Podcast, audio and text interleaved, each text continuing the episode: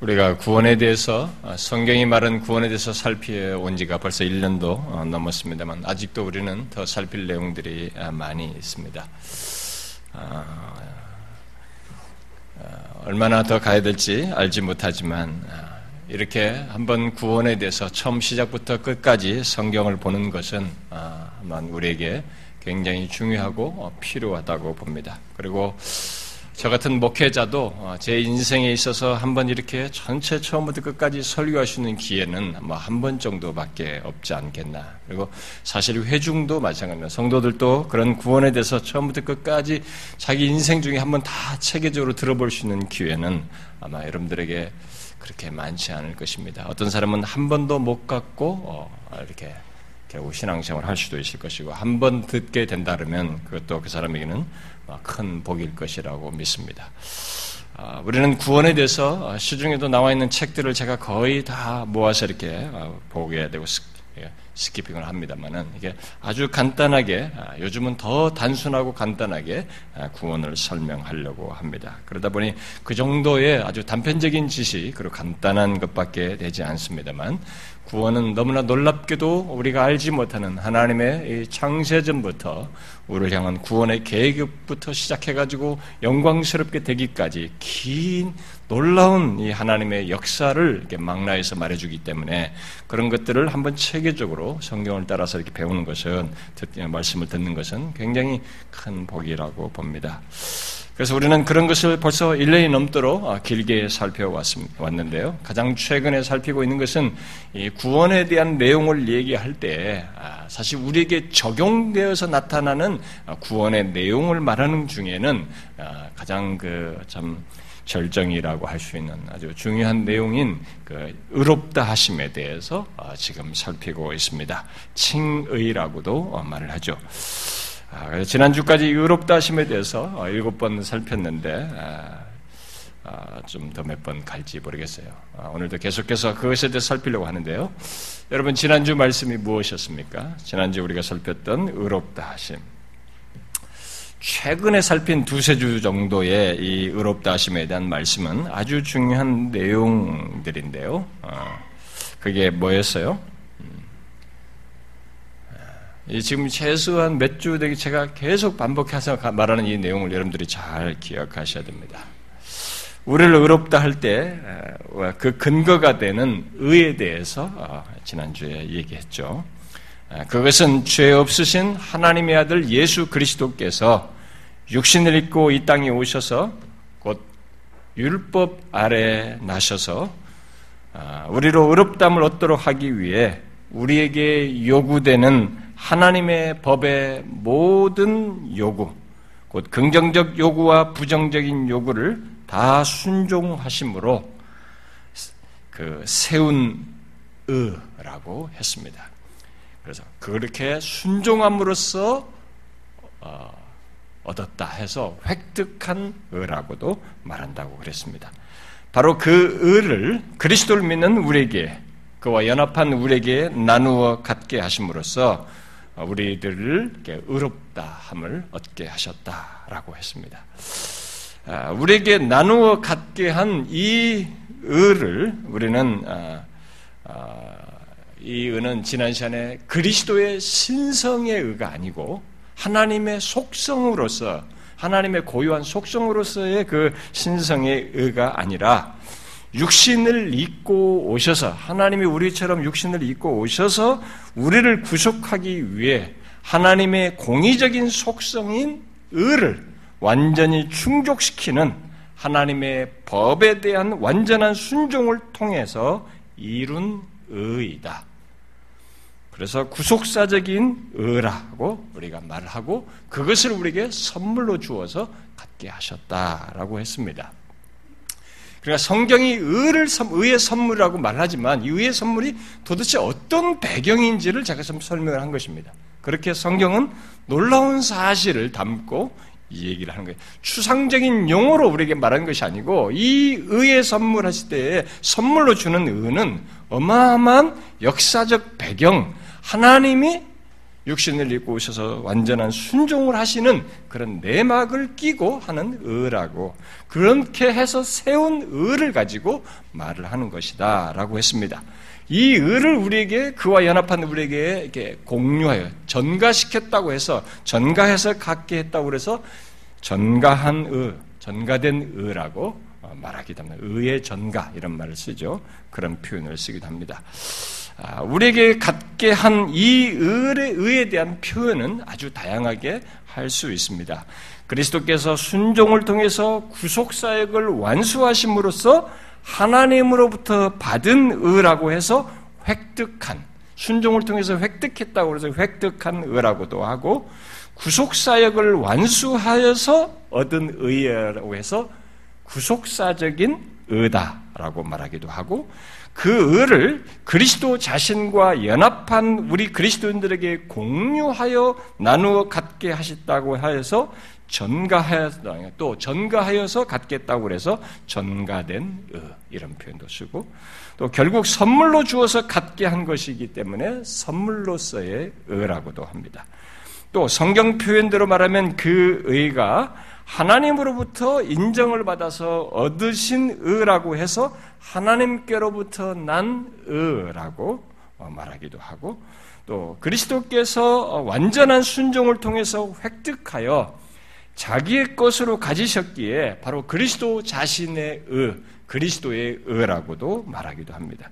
그러면서 동시에 그 의를 그리스도를 믿는 우리와 공유하여 또는 전가하여 갖게 하셨기에 우리 믿는 자들의 의라고도 말합니다. 그러니까 우리들의 의죠. 예, 우리 믿는 자들의 의라고도 말을 합니다. 중요한 것은 이 의는 그리스도께서 인류의 새 대표요 머리로서 육신을 입고 오사 하나님의 법에 완전히 순종하여 우리에게 요구되는 하나님의 법의 모든 것을 다 충족하여서 갖게 하신 것이다라는 사실입니다. 그리하여 의롭다함을 얻은 자의 그 자들이 가진 그 의는 하나님이 인정하신 의요 흠이 없는 의이다. 예수 믿는 자는 바로 다 그런 의를 갖게 된 것입니다.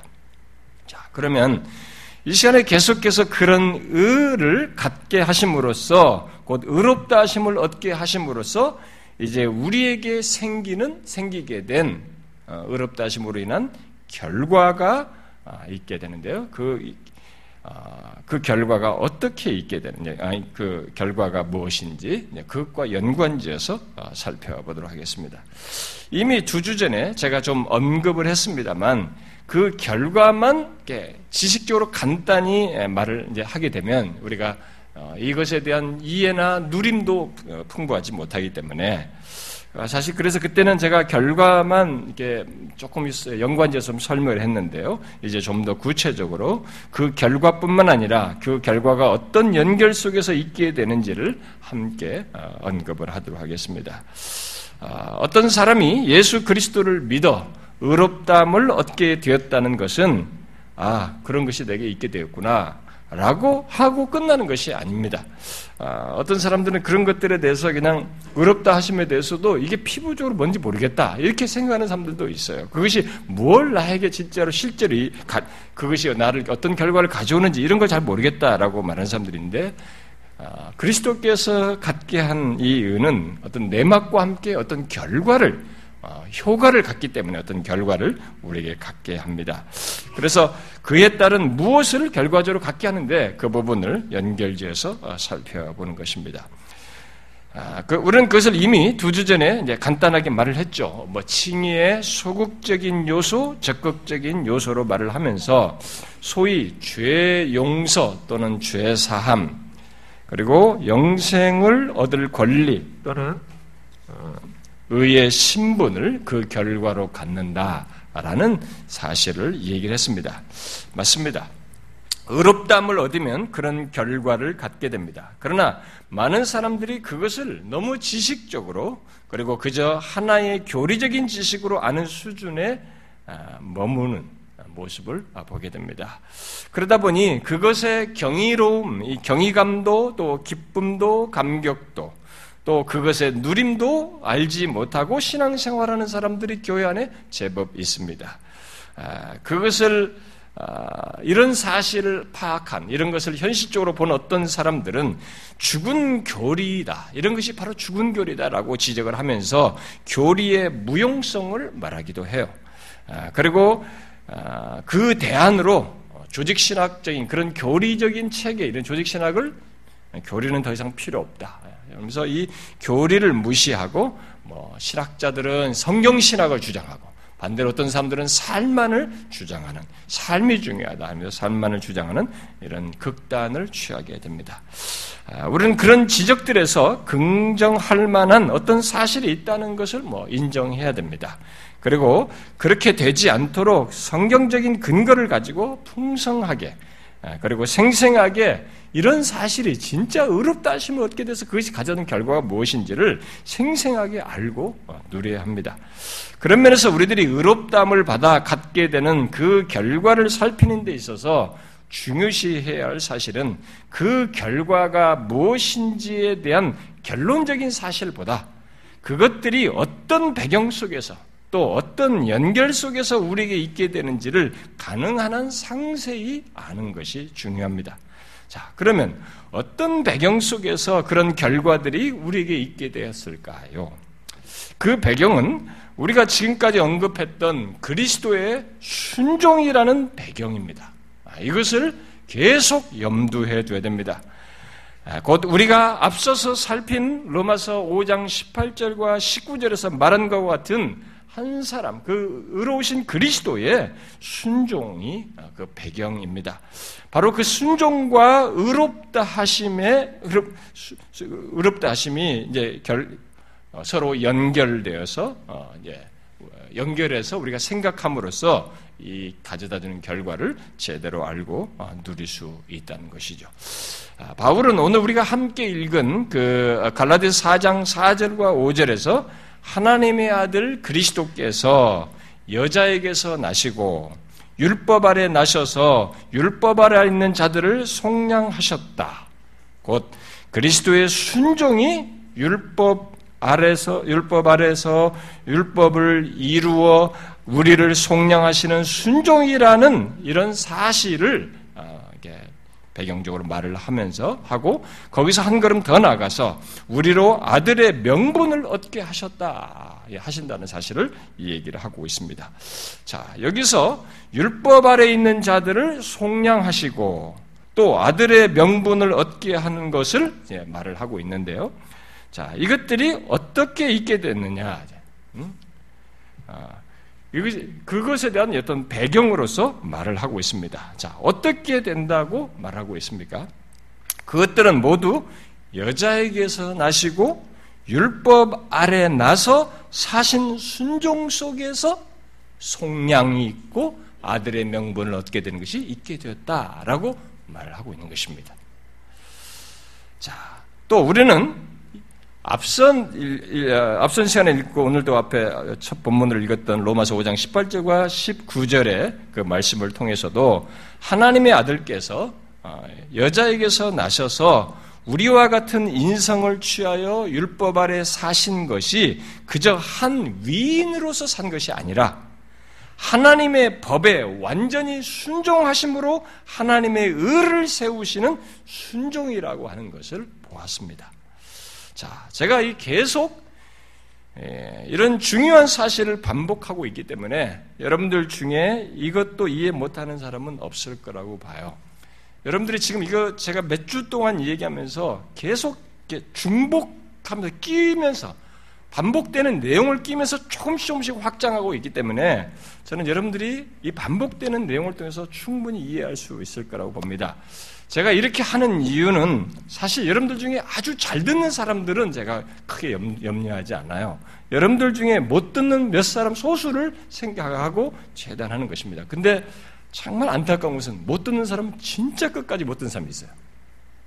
그것은 여러분에게 문제 있습니다. 음, 여러분들의 귀가 열리지 않았거나 여러분들의 의지도 없고 사모함도 없고 원치 않기 때문에 그렇습니다. 아예 작심하고 안 듣는 한 지금 말한 이런 것을 통해서 하나님의 진리가 하나님의 백성에게 안 들릴 일이 없습니다. 성령은 우리 안에서 그렇게 역사하십니다. 성령은 성령을 소유한 자, 자기 안에 거하는 자에게 자신의 말씀이 이해되도록 역사하시는 분이시지 그걸 막는 분이 아니에요. 못하게 하는 분이 아닙니다. 분명히 여러분들은 이해가 되셔야 됩니다. 어떤 과정을 통해서도 지금 제가 말한 이 사실이 너무너무 우리에게 중요한 사실이기 때문에 이 반복되는 내용 속에서 명확히 여러분들이 이것을 알고 아 이런 배경 속에서의 의롭다함 그리고 의롭다함이 어떤 나에게 놀라운 결과를 가져다는지를 알고 사는 신자의 모습으로 이렇게 이어져야 한다는 것입니다. 자, 여러분 앞선 시간에 그리스도께서 육신을 입고 오셔서 하신 순종이 어떤 순종이라고 했습니까? 그 순종은 죄 없이 사시는 순종을 통해서 하나님의 법에 긍정적 요구를 충족하는 순종이었을 뿐만 아니라 법의 긍정적 요구라는 것은 이거 이거 해라고 하는 무슨 율법 조항들의 모든 법 조항들의 모든 법 조항을 충족시키는 순종을 했을 뿐만 아니라 하나님의 법의 부정적인 요구, 바로 긍정적 요구를 따르지 않았을 때 불순종했을 때 생겨나는 형벌입니다. 그런 부정적인 요구, 우리 그 그래서 우리의 죄를 그 죄를 범한 우리들이죠. 우리의 죄를 지시고 죽으시는 순종 또한 하셨다라고 했습니다.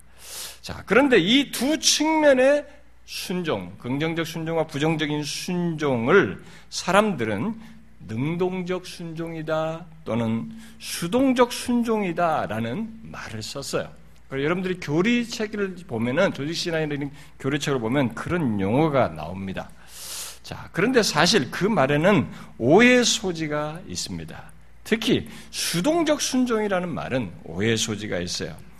일반적으로 그리스도께서 이 땅에 사시면서 이 땅의 삶을 사시면서 하나님의 율법에 순종하신 것을 능동적 순종이라고 말을 하고 우리의 죄를 지시고 이제 죄에 대한 형벌을 어? 죄에 대한 형벌을, 죄를 진 것에 대한 형벌을 지시고 십자가에 달려 죽으신 것을 수동적 순종이라고 말을 하는데, 이 수동적 순종이라는 말은 우리 한국말 이런 표현 자체가 그리스도께서 하나님의 법에 순종하여 의를 세우시는데 수동적이었다. 좀 이렇게 깨름직하기만요. 이게 억지인 것처럼 하는 뉘앙스가 깔려 있습니다. 아, 그, 그런 의미는 아니라는 것이죠. 원치 않는데 억지로 한 것은 아니라는 것입니다. 이미 빌립보서 2장에서 예수 그리스도께서 기꺼이 자신을 낮추어 죽기까지 복종하셨다고 말을 하고 있습니다. 그 말은 그리스도께서 육신을 입고 율법 아래 태어나셔서 율법의 긍정적인 요구를 다 순종하셨을 뿐만 아니라 죽으시는 것에서도 기꺼이 순종하셨다는 것을 말하고 있습니다. 따라서 성경의 그 성경에 따라서 말한다면은 굳이 능동적 순종, 수동적 순종을 말할 필요가 없다고 할 수 있어요. 왜냐하면 그리스도께서 우리로 의롭담을 얻게 하기 위해서 세우시고 획득하셔야 했던 은은 율법 아래 나셔서 사신 것에서부터 십자가에 달려 죽기까지 전 삶을 통한 전체를 통한 것이기 때문에 굳이 뭐 이렇게 나눌 필요는 없습니다. 아, 그, 아, 런 아, 뭐 성경의 표현 가지고 말하면 그렇게 할 필요가 없어요. 네, 그리스도께서 부활을 통해서 획득한 하나님의 은은 그의 삶과 죽으심 전체 또 곧 하나의 순종을 통해서 갖게 된 것이다라는 것입니다. 그러나 그렇게 전체를 통해서 획득한 하나님의 의라고 해서 그리스도의 생애와 그리고 죽으심이 하나님의 의를 충족하는데 차이가 없는 것은 아니에요. 바로 이 부분 때문에 이것을 설명하기 위해서 구분하는 일을 사람들이 했고 필요상 우리가 하는 것입니다. 다시 말해서 그리스도의 생애와 율법을 다 순종하신 하나도 어기지 않고 순종하시는 그리스도의 생애와 우리의 죄에 대해서 부정적인 요구를 담당하시는 죽으심이 적극적인 의와 소극적인 의로 이렇게 연결되어서 아, 연결된다는 것입니다. 그러니까 이게 두 측면이 똑같은 효과를 가져오는 것은 아니라는 것입니다. 다시 말해서 그리스도의 생애와 죽으심이 의를 드러내긴 드러내는데 생애와 죽으심이 의를 적극적으로 드러내고 소극적으로 드러내는 이런 성격을 갖는다는 것입니다. 그리고 그것에 따라서 의롭다 하심의 결과도 이렇게 소극적인 요소, 적극적인 요소로 받아들듯이 이렇게 결과를 구분해서 나타내게 된다는 것입니다. 이런 필요 때문에 우리가 굳이 설명 차원에서 구분해서 말을 하는 것입니다. 자, 그러면 그리스도의 생애와 죽으심이 하나님의 의를 충족하는데 구체적으로 어떤 차이가 있다는 것인가? 일단 그리스도께서 하나님의 법에 긍정적인 요구 요구에 순종하신 그 생애 전 삶이죠. 그 삶, 삶과 또 그가 그리스도의 법에 부정적인 요구에 순종하여 순종하신 그 죽으심, 생애와 죽으심이 하나님의 의를 충족시키는데 기여하는 바가 각각 다르다는 것을 우리가 먼저 기억할 필요가 있습니다. 기여하는 바가 어떻게 다르냐? 예? 그리스도께서 하나님의 법에 긍정적인 요구에 순종하신 생애는 긍정적인 차원에서 하나님의 의를 충족시켜요. 아, 그리고 그가 하나님의 법에 부정적인 요구에 순종하신 그의 죽으심은 부정적인 차원에서 소극적인 차원에서 하나님의 의를 충족시킨 것이 되었다는 것입니다. 어떤 사람은 뭐 이런 구분 너무 복잡하고 어렵습니다. 뭐 이런 게 뭐 필요합니까? 어? 아, 다 그냥 하나님께서 긍정적으로 다 채우셔도 이렇게 하면 되지 않습니까? 이렇게 말할지 모르겠는데 성경이 말하고 있는 이런 것을 얘기하면서 어떤 것들을 얘기할 때 결과도 달리 말했을 때 이것들을 연결해서 우리가 잘 이해하기 위해서는 부득불 아, 이런 필요가 있어요. 아, 이미 여러분들이 말한 대로 특별히 하나님의 법이 긍정적인 요구와 부정적인 요구가 따로 있기 때문에 이런 이 나눔으로 인해서 생겨나는 설명을 우리가 해야만 하기 때문에 어쩔 수 없습니다. 아, 그런데 이 아담의 불순종으로 인해서 우리들은 모두 하나님의 법에 긍정적인 요구만 있으면 그거 그 문제만 그것만 해당되면 문제가 없는데 긍정적인 요구를 어겼단 말이에요. 그래서 그거로 말미암아 형벌을 받아야 한단 말입니다. 이 부정적인 요구까지 채워야 하는 문제가 있단 말입니다. 그래서 이 구분을 하여서 설명할 필요를 갖는 것입니다. 아, 그래서 우리는 의롭다 하기 위해서는 이 두 측면에서의 하나님의 의를 충족시키는 것, 충족시켜서 세우는 일이 있어야 했던 것입니다. 그야말로 모든 것이 아담의 불순종으로 또 우리의 죄로 말미암아서 바뀐 상황 때문에 하나님의 법에 긍정적인 요구를 충족시키는 것을 통해서 곧 생애를 통해서 긍정적인 차원의 하나님의 의를 충족시키는 문제를 말할 수밖에 없고 또 하나님의 법에 부정적인 요구를 충족시켜야 하는 예? 그래서 죽으심을 통해서 이 부정적인 차원에서 하나님의 의를 충족시켜야 하는 문제를 같이 연결해서 구분해서 말할 필요가 있는 것입니다. 자, 바로 이런 사실 때문에 그리스도께서 긍정적인 요구에 순종한 생애가 긍정적인 차원에서 하나님의 의를 충족하고 부정적 요구에 순종한 죽으심이 부정적 차원에서 하나님의 의를 충족하는 이런 구분점을 우리가 설명상 갖게 됩니다. 그러면 그리스도의 생애를 통해 긍정적 차원에서 충족한 하나님의 의는 무엇이고 죽으심을 통해서 부정적 차원에서 충족한 하나님의 의는 무엇인가? 자, 먼저 후자부터 얘기를 하겠습니다. 아, 죽으심을 통해 부정적인 차원에서 충족한 하나님의 의부터 얘기하면은 그리스도의 죽으심이 그 하나님의 법의 부정적인 요구에 순종하여 죽으신 것이 충족한 의는 불순종으로 훼손된 죄를 범함으로써 훼손된 하나님의 의에 대한 보상이에요. 이 용어를 부득불이 쓰는 거예요. 여러분, 이, 그래서 이런 용어를 우리가 좀 기억할 필요가 있습니다. 불순종으로 인해서 하나님의 의는 손상됐습니다. 이 손상된 하나님의 의에 대한 보상이 있어야 하기 때문에 그 차원의 보상 차원에서 바로 하나님의 법의 부정적인 요구에 순종하여 죽으시는 것이 있어야 했던 것입니다. 그리고 그리스도의 생애는 곧 하나님의 법의 긍정적인 요구에 순종한 생애가 충족한 하나님의 은은 그런 생애가 공로가 되는 거예요. 이제는 보상 문제가 아니라 넘치는 것이 되는 겁니다. 공로가 되어서 하나님의 의를 획득한 것이 되는 것입니다. 결국 그리스도의 이 생애는 공로가 되고 죽으심은 훼손을 보상하는 것이 되는 것입니다. 이 두 가지를 우리는 각각 적극적인 의, 소극적인 의로 표현을 하는 것입니다. 곧 하나님의 법에 긍정적인 요구를 충족한 그리스도의 생애를 통한 순종은 긍정적인 차원에서 하나님의 의를 획득한 것이 되어서 적극적인 의라고 말을 하고 하나님의 법에 부정적인 요구를 충족한 그리스도의 죽으심을 통한 순종은 부정적인 차원에서 보상이 되어서 하나님의 의를 충족했다고 해서 소극적인 의라고 말을 하는 것입니다.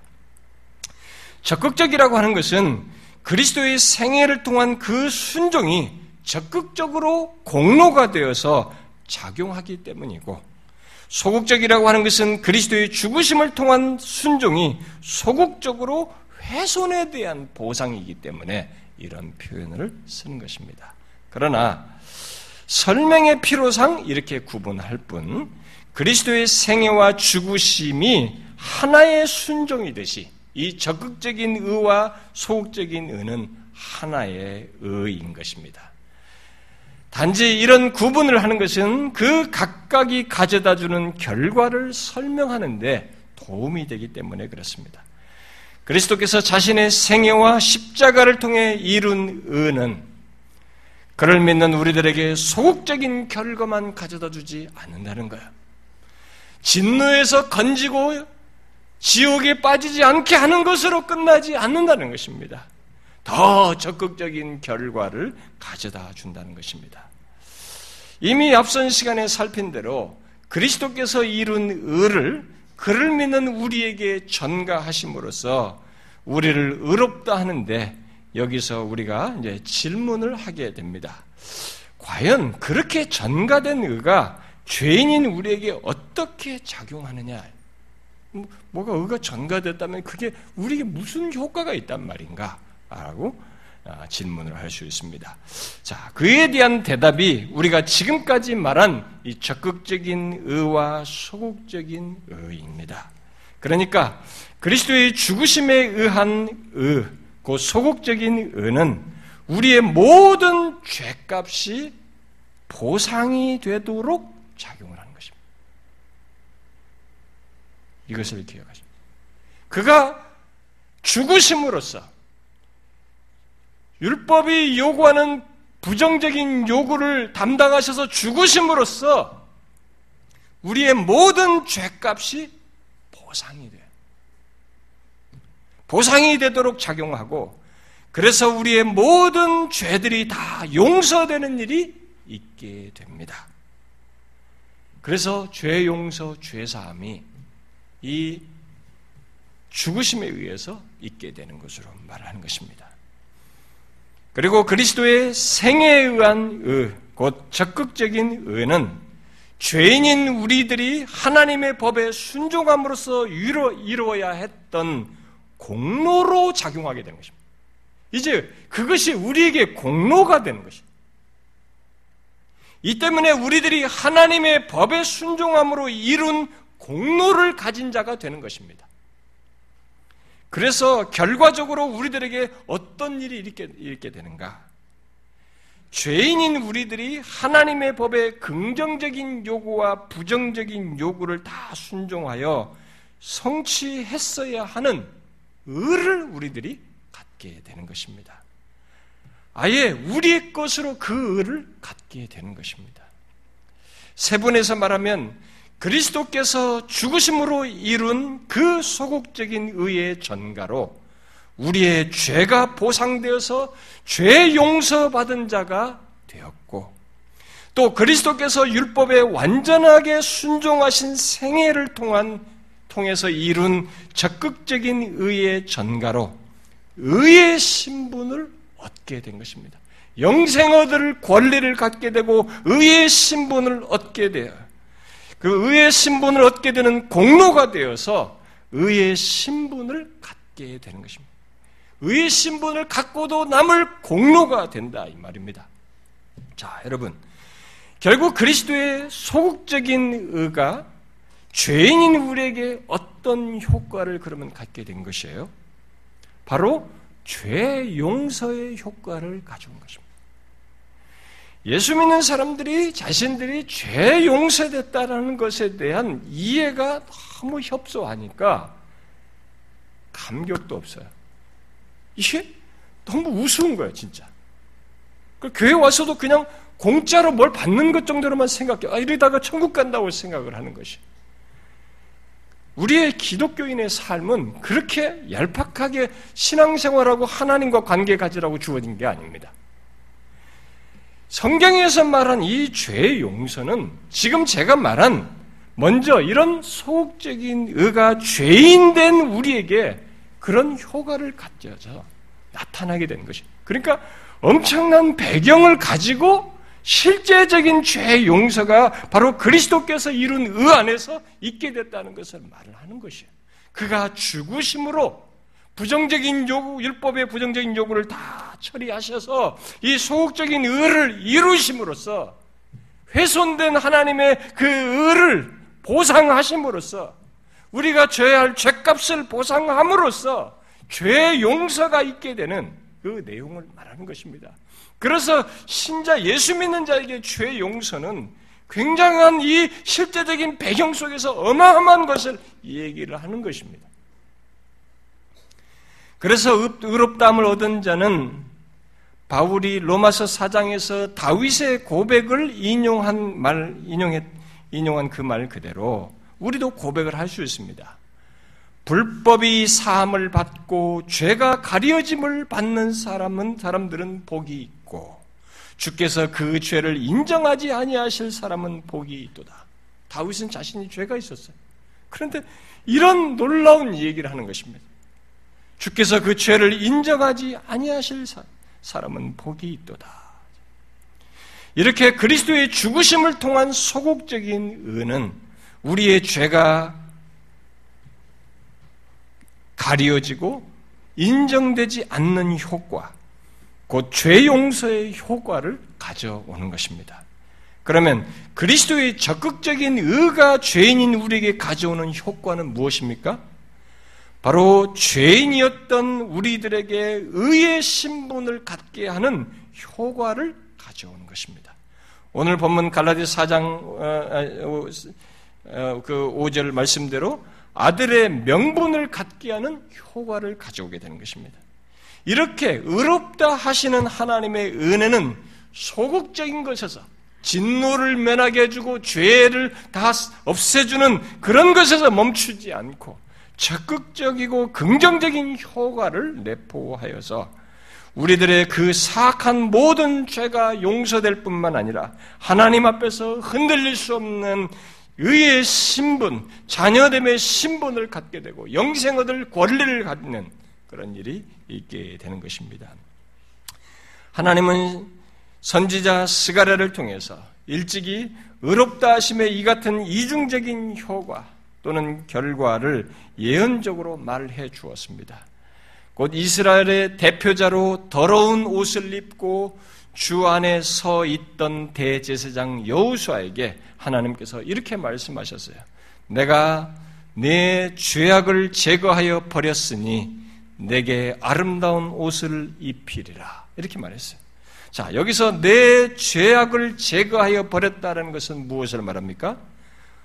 더러운 죄인이 죄를 제거하고 용서, 그 용서하시는 바로 소극적인 의를 말한다고 할 수 있습니다. 그리고 이어서 더러웠던 자에게 거기서 한 걸음 더 나아가 내게 아름다운 옷을 입히리라고 말을 한 것은 뭐겠어요? 적극적인 의에 따른 의의 신분을 말한다고 할 수 있습니다. 바로 이런 이중적인 효과가 그리스도께서 하나님의 법에 완전히 순종하여 획득한 의 속에 다 있는 것입니다. 곧 그리스도께서 순종을 통해서 획득한 그 의 속에 이런 효과들이 다 결과들이 내포되어 있었던 것입니다. 그러면 이 같은 놀라운 그리스도의 의에 근거한 의롭다 하심은 우리는 질문하죠. 아, 그럼 이건 그렇게 한번 그런 일이 있게 되면 다 끝나는 겁니까? 아니면 이것이 죄를 또 지을 수도 있으니까 이것을 반복해야 합니까? 이렇게 의롭다함을 얻는 것은 우리에게 몇 번 있어야 합니까? 라고 질문할 수도 있습니다. 자, 질문하겠습니다. 여러분, 이렇게 의롭다함을 얻는 것이 우리에게 몇 번 있어야 합니까?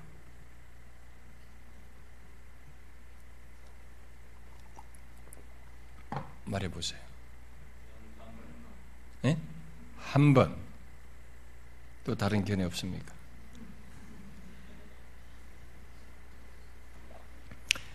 여러분들에게 익숙하게 알고 있는 이 사실임에도 제가 이 질문을 하는 것은 옛날에 앞선 사람들의 신학자들이 한 번 얻는 것에서 멈추지 않고 몇 번 있는 것으로 말했어요. 그런 사람들이 있었는데 중요한 것은 최근에 바로 이 세 관점론자들이 두 번 칭의를 말하기 때문에 제가 묻는 것입니다. 아, 우리는 성경에서 의롭다 심을 말하면서 과거 시제로 말하고 있는 것을 아, 보게 됩니다. 그래서 그 사실에 근거해서 우리는 단회적으로 있는 사건으로 말을 하죠. 예, 뭐 대표적으로 한, 한 성경을 읽으면 로마서 그 3장의 한 구절이겠죠. 3장 24절에서 어, 바울이 예수를 믿는 자들을 두고 그리스도 예수 안에 있는 성량으로 말미암아 하나님의 은혜로 값없이 의롭다 하심을 얻은 자 되었느니라 이렇게 말하고 있죠. 바로 이런 사실 때문에 어, 그 우리에 대한 하나님의 구원의 확실함을 얘기하는 것입니다. 이 의롭다 하심을 얘기하면서 부정과거 시제, 과거 시제로 말하고 있기 때문에 우리들이 하나님의 구원의 확실함을 말을 하는 거예요. 아, 그러나 로마 카톨릭이나 개신교의 어떤 일부는 이 의롭다 하심을 얻는 것을 단회적인 것으로 말하지 않고 과정으로 남겨둬요. 이 사람들은 최근에 세간점론자들도 그런 논지를 펴고 있습니다. 칭의를 과정으로 남겨두는 예, 사람들은 그렇게 그들이 그 과정으로 남겨두는 자들이 그렇게 하는 것은 주로 구원을 받았다, 이미 얻었다라고 했을 때, 이미 얻은 것으로 이해했을 때 생겨나는 문제점들에 대한 우려 때문입니다. 다시 말해서 구원에 긴장감이 없다는 거예요. 이미 구원을 받았다는데 뭐 이미 받았다는데 그러니까 거기서 구원에 대한 긴장감이 없고 어, 구원을 위한 어떤 열심이나 열망 같은 것들 이런 삶이 그들에게 뒤따르지 않는다는 거예요. 특히 구원을 확고히 받았다고 어, 할 때에 그 사람들에게 있을 죄의 문제가 이 죄에 대해서 방만한 문제를 이들이 또 걱정을 합니다. 그래서 소위 율법 폐기론자들이 역사 속에 실제로 있었던 것처럼 그런 자들이 결국 그렇게 믿는 사람들에게서 율법 폐기론이 나오지 않는가? 율법 같은 거 필요 없다. 더 이상 구원받았다. 막 그러면서 삶이 엉망인 일이 벌어지지 않느냐라는 거예요. 심지어 개혁파에 속한 사람들 중에서도 그것을 염려하여서 이 단회적인 칭의에 신중하는 그런 사람들이 있었습니다. 대표적으로 이 브라켈이라고 같은 유명한 이 개혁파 사람도 신자의 미래 죄까지 어? 신자들이 미래 죄까지 용서받았다는 이런 가르침을 주저하면서 반복적인 칭의, 일상적인 칭의를 주장하기도 했어요. 그러나 우리는 바울이 로마서에서 복음을 얘기한다고 그랬는데 이 복음으로 말을 하면서 의롭다 하심을 말을 할 때 이 복음으로 말하면서 의롭다 하심을 과거 시제로 썼다는 것을 유념해야 됩니다. 단번에 있는 것으로 말하고 있는 것을 유념해야 된다는 것입니다. 그 말은 복음으로 복음은 예, 복음이라고 하는 것은 단번에 의롭담을 받은 것을 말할 때 복음이 되는 것이지 이게 무슨 과정이나 반복적인 것으로 얘기하게 되면 복음이 될 수가 없다는 것입니다. 한번 생각해 보십시오. 우리의 의롭다함이 단회적인 사건으로 되지 않는다면 그 말은 그리스도의 의의 전가가 지속적이다는 말이 되는 것입니다. 아직도 그, 그 의의 전가가 계속된다는 얘기가 됩니다. 의롭다움을 받으려면 의의 전가가 있어야 되니까. 그리고 그러면 또 의의 전가가 지속적이 된다는 말은 그리스도께서 아직도 의를 완성하기 위해서 뭔가 계속 하셔야 한다는 얘기가 되는 것입니다. 그렇게 되면 그리스도께서 우리의 중보자로서 어? 우리의 중보를 위해 아직도 의를 완성하는 중이라는 말이 되는 것이고 결국 그리스도의 구속 사역이 아직도 완성되지 않았다는 말이 되는 것입니다. 완전히 다 틀려버려요. 그것은 이미 히브리서 기자가 말한 것처럼 그리스도께서 단번에 자기를 드렸다라고 할 때 단번에라고 말한 이것과 어긋나는 것입니다. 단번에 자신을 들여 이루셨다고 하는 이것을 부인하는 것이 되는 것입니다. 그것은 결국 의롭다 함은 이런 과정일 수가 없다는 것이 성경의 명백한 증거예요. 그럼에도 우리들은 반복적, 반복적인 의롭담을 말하는 자들의 이 우려만큼은 조금 염두에 둘 필요가 있습니다. 아, 왜냐하면은 아, 우리들의 이 의롭다, 아, 우리의 의롭다 하심이 그리스도의 완전한 의의 근거에서 흔들릴 수 없는 것, 없는 것, 없는 것으로 이미 구원을 받은 것으로 말을 하게 될 때, 곧 이미 죄 용서받고 의의 신분을 갖게 됐다고 할 때, 사람들이 죄에 대해서 방만하고 구원에 대한 열망도 진실함도 갖지 않는 일이 벌어지기 때문에 그렇습니다. 그래서 여러분이 아시죠? 그렇게 이것을 깨뜨리고 너희들이 구원에서 떨어질 수도 있다. 중간에 구원을 시작했지만 떨어질 수도 있고 구원을 못 받을 수 있다고 하는 그 가르침을 하는 로마 카톨릭이나 아르미니스 주의자들이나 그런 교파들은 사람들이 굉장히 열심히 합니다. 그런데 이런 진리를 명확하게 가르치는 교회들은 이상스럽게 어떤 사람들이 실제로 이들의 우려대로 삶이 없어요, 진짜. 열심이 없습니다. 그런 사람들이 실제로 발생돼요. 우리가 이 문제를 뒤에 가서 성원 문제에서 얘기를 하겠습니다만, 그래서 이런 현실을 김수현 박사 같은 사람을 얘기하면서 한국교회를 질타합니다. 이 가짜다는 거죠. 그런 것이. 목회자들부터 잘못됐다. 이렇게 가짜하면서 이런 식의 것을, 어, 어, 그러면서 세관점에 대한 동의를 예, 나타내는데, 우리가 이 부분에서 대단히 신중해야 됩니다. 아, 그리고 성경적으로 그럴 수가 없는 일이 이제 그 사람들에게 벌어지는 것이기 때문에 우리가 그것을 면밀하게 살펴야 합니다. 왜 예수를 믿는데 의롭다함을 받았는데 그것을 통해서 이 사람이 이 죄에 대해서 방만한 일이 벌어질 수 있느냐? 아, 이 부분에 대해서 우리가 생각을 나중에 예, 정확하게 살펴봐야 돼요. 뭐 어쨌든 뒤에가 성화에 대해서 살필 때 더 다루겠습니다만 그런 사례들은 그런 일이 벌어지는 것은 모두 구원에 대한 온전치 못한 이해 때문이에요. 1차적으로는. 또 다른 하나 이유는 구원의 실체를 제대로 갖고 경험하며 살지 않기 때문에 그렇습니다. 그 사람들이 소유 생각하고 있는 구원은 성경이 말하는 구원이 아닐 가능성이 높아요.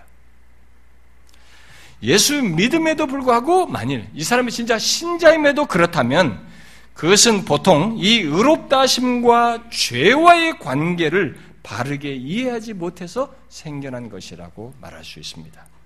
자, 그래서 제가 이것을 약간 덧붙이려고 합니다. 자, 한 가지 질문해 봅시다. 의롭다 하심을 받으면 정말 죄를 마음대로 지어도 됩니까?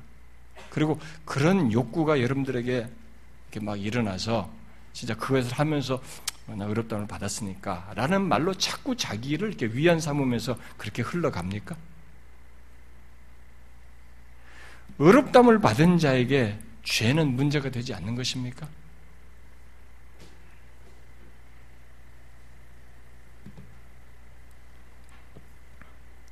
의롭담을 받은 다음에도 다음에는 죄는 더 이상 신경 쓰지 않아도 되는 그런 것이 되느냐라는 거예요. 그렇습니까? 우리는 의롭다함과 죄와의 관계에 대해서 정리를 정확히 해야 됩니다. 우리 교회 안에서도 여러분들에게도 혼란이 있는 걸로 제가 알고 있는데요. 우리들이 먼저 기억할 사실은 우리들이 의롭다함을 받게 될 때 하나님께서 우리의 허물을 제거하시지만 죄가 가진 유죄성, 죄가 가진 유죄성이 사라지거나 제거되는, 제거되는 것은 아니라고 하는 것을 우리가 잘 알아야 합니다. 달리 말하면, 죄인된 우리들이 받을 형벌은, 죄에 대한 형벌이죠. 죄에 대한 형벌은 제거되지만, 우리들이 의롭다함을 받고 난 뒤에 죄를 범했을 때, 그 죄들의 고유한 죄악성까지 사라지거나 제거되는 것은 아니라는 것입니다. 저는 이것을 앞부분에서 전체 시리즈 전반부에서 왜곡된 그 케이스들을 말하면서 그런 것과 아니 앞에 어, 회계 회신 문제인가요? 회계 문제인가 할 때 앞부분에서 이런 얘기를 조금 한 것으로 기억이 하는데요. 그때는 이렇게 했죠. 이 하나님께서 하신 이 죄의 용서가 형벌은 제거하지만 죄에 대한 형벌의 당위성까지 제거하는 것은 아니라는 것이죠. 죄는 형벌을 내려야 한다는 당위성을 죄 자체가 가지고 있어요. 우리가 죄를 지어서 그 형벌을 그 죄로 인해서 형벌은 제거됐지만 그리스도의 의로 말미암아 이 죄의 당위성까지 형벌의 당위성까지 나에게서 사라지는 것은 아니에요. 그러니까 죄가 있는 한, 그래서 의롭담을 받은 다음에도 죄를 짓고 있는 한, 그 죄의 형벌의 당위성은 우리에게 있는 거예요. 그 때문에 우리들이 용서를 받은 신자임에도 불구하고 죄책감을 갖게 되고, 어? 비탄에 빠지기도 하고, 하나님으로부터 멀어졌다는 의식을 갖게 되고, 그런 경험들을 우리가 하게 되는 것입니다. 이것은 이것을 죄의 속성과 관련해서 말을 하면 죄는 그것의 고유한 죄악성이 있다는 것입니다. 그래서 죄가 있는 곳에는 그 죄의 고유성이 있어요. 의롭담을 받은 신자라 할지라도 의롭담을 받은 뒤라도 그것은 남아 있는 것입니다. 바로 그 사실 때문에 우리들이 의롭담을 받은 뒤에도 죄책감을 느끼게 되고 다윗처럼 하나님으로부터 멀어졌다는 느낌을 갖게 되며 슬퍼하게 되고 회개하는 일을 하게 되는 것입니다. 이런 사실을 알지 못하고 은혜주의자들 또 율법 폐기론자들은 의롭담을 받은 신자가 느끼게 되는 죄책감이 잘못됐다고 자꾸 주장을 하고 또 회개는 더 이상 할 필요가 없다고 하는 그 잘못된 주장을 하는 것입니다. 그것은 죄의 성격을 모르고 하는 소리입니다. 아닙니다. 우리가 아무리 의롭담을 받아도 죄가 가진 고유한 죄악성은 남아있는 거예요. 그 죄가 가지고 있는 형벌의 당위성은 여전히 있는 것입니다. 그래서 신자는 자신들의 죄를 고백하게 되고 또 해야만 하는 것입니다. 다윗이 바세바를 범한 뒤 1년 정도 시간이 지났잖아요. 그 1년 정도 시간이 지난 뒤에라도 고백해야 했던 것처럼 시간이 지나서도 죄는 고백해야 하는 것입니다. 그러므로 의롭담을 받은 자, 곧 진실한 신자는 자신의 죄를 의식하는 자이고 그 죄를 고백하는 자이며 그 가운데서 사죄의 확신을 갖고 싶어하는 충동을 느끼는 자인 것입니다. 단지 자학적이고 파괴적으로 하는 것이 아니죠. 죄책감 속에서 그리스도의 의 안에서 사죄의 확신을 갖기 위해서 하는 것입니다. 중요한 것은 바로 이 사실이에요.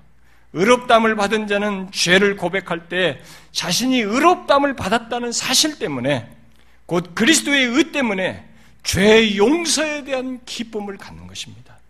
또 죄와 죄책감, 죄책감에도 불구하고 하나님의 사랑을 받고 있다고 하는 기쁨을 갖게 되는 거예요. 죄를 고백하는데 바로 그런 기쁨을 갖는 것입니다. 죄는 항상 우리를 혼란케 합니다. 의롭담을 받은 자라 할지라도 죄는 혼란케 해요.